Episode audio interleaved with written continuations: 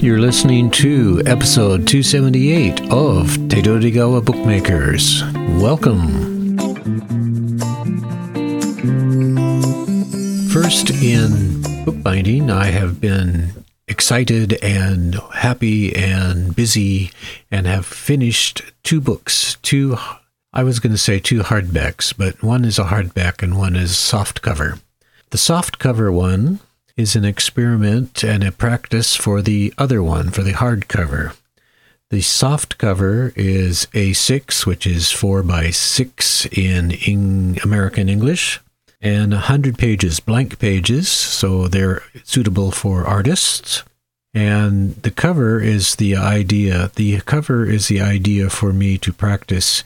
It has four or five different book cloths on the front cover including a yellow streak that strikes across the front, and blue and green, and a ribbon that goes up and down the front of the book. And on the back, there's a yellow ribbon that goes across the, the back, plus more green and red.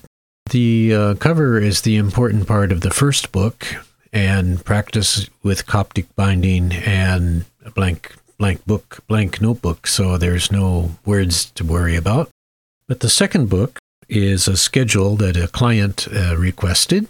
It's also a six at hardback, and it has a yearly calendar for 2023 and a monthly calendar, 13 monthly calendars for January to December plus January 2024, and a weekly calendar.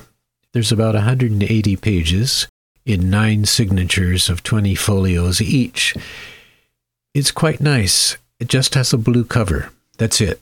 Nothing special. Nothing that indicates the front or the back. Just nice blue cover.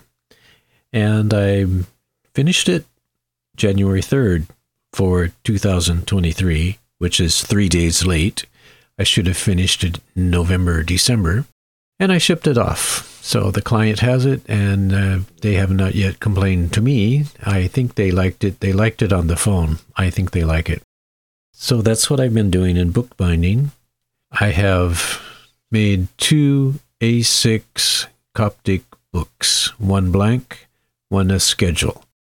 Next week, I'll talk about a B5 schedule I made that only has 13 pages. Just the months, just the months. That's all they needed. So it's very thin, but it's B5 and it just has oh yes, it does have a yearly schedule. One year one page is one year and then the other pages are just monthly with two or three blank pages at the end. So that's what I've been doing in bookbinding. Let's go over to fiction, see what we're doing in fiction. This is what we've been doing in fiction. I finished what I thought was going to be a novel. It is only 18 pages long, so I guess it's a short story. It's an anti novel. It's called Satan Reigns, S A T A N R A I N S, because the leader of the band, it's a rock band, it's a metal, heavy metal band.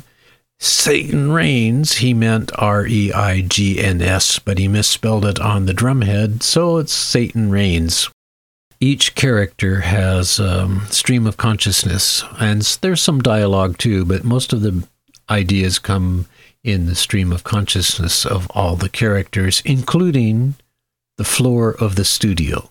I finished. I'm going to do something with that soon. I have to make a cover for it, and I want to put it up available for you, the listener. I hope to get it up pretty soon, but don't be surprised if it's not pretty soon. And the other things I've been writing are my the dancer, which is Merengue. He's going to join a dance contest, which he hopes to get some money so he can come back to Japan. Merengue, as you recall, is one of the characters out of Molly Bright. And after that, I started writing two mystery novels that take place here in Kanazawa. And I'm stuck because I'm not a mystery writer, so I'm studying and reading and doing something to make reading um, make writing it easier.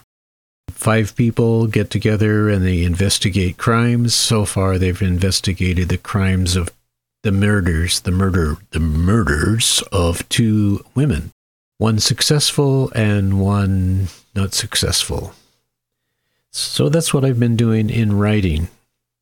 Finished a short story, continuing on with merengue, and started two novels, two mysteries. And in bookbinding, I bound two A6 Coptic books. And just as a reminder, on Substack, I have chapter 11 of Heart of November, where Hairball returns to his wife to a chilly reception, and it looks like they are going to have arguments.